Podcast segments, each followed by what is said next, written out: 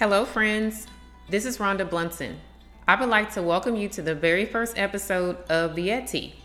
Let me first say that this will be the first episode of a series where I will address the top five reasons as to why teachers are leaving the field of education. It is my hope that you would join me for the entire series to fully understand why teachers are slowly eloping and getting out of the field of education. I'd like to jump right into the first reason, which is work life balance.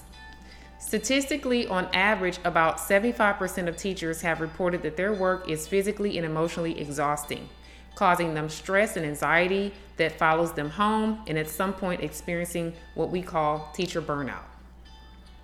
Now, when I say work life balance, I'm referring to the number of hours spent on work and the time that you have remaining for life. Life, as in your family, your children, your social or support circle, your spiritual life, your emotional state, your mental health, all of the things that keeps you grounded and balanced as an individual. So, there's one thing that I want to point out before I get uh, any deeper into this, and that is if you are single, you have a huge advantage in this line of work as opposed to someone who has a large family or, or someone who has multiple children. Maybe you may have elderly parents or other things that you may have to tend to outside of work, um, as this could be uh, something that uh, could cause huge time management conflicts for you um, if you know your time is not balanced properly. Now, I know that some people, you know, they may have a support circle that they like to meet with, maybe on a weekly basis or a bi weekly basis, just to kind of clear the air, just to let their hair down or to vent, or just to discuss things that, you know, may be bothering them or just anything in their life that they feel that they want to discuss or talk about. Um, now, we all have um, different mental health needs. Some of our needs are greater than others. And so I feel that if you are someone who struggles with your mental health, um, this line of work may be extremely, extremely difficult for you.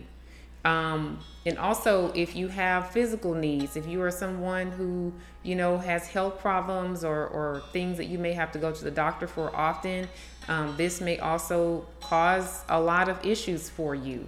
Um, if you are someone who is like really, really deep into your uh, into your spirituality, or, or you know, you do a lot of things um, with regards to your spiritual life, such as you know, you may go to Bible study on Wednesdays. Um, you may go to different events on Sundays at your church, you know, just different things that you may be involved in that may kind of take you away from work or from your career. Um, that may be, you know, a huge problem in this in this career, this line of work. Now, the big thing with work-life balance is where do I draw the line?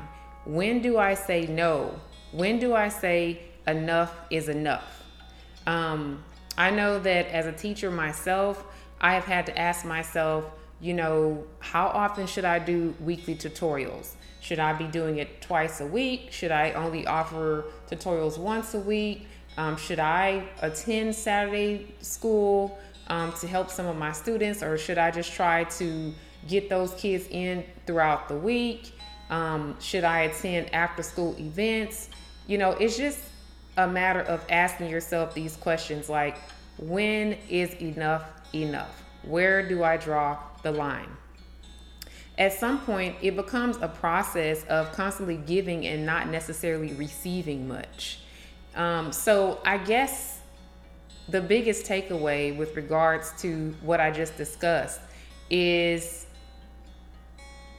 when do I have time to attend to my own needs?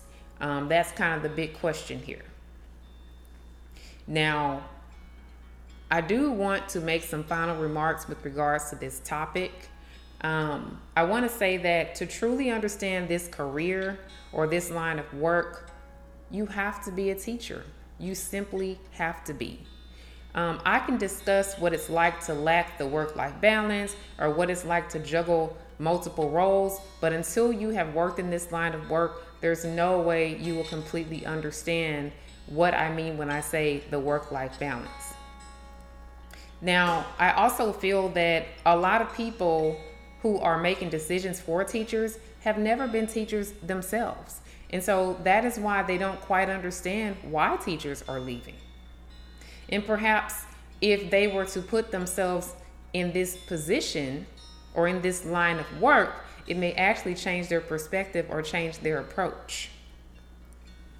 Um, I do want to thank all of you for tuning in to my very first episode, and I would like to extend the offer for you guys to come back and to join me again for my next episode.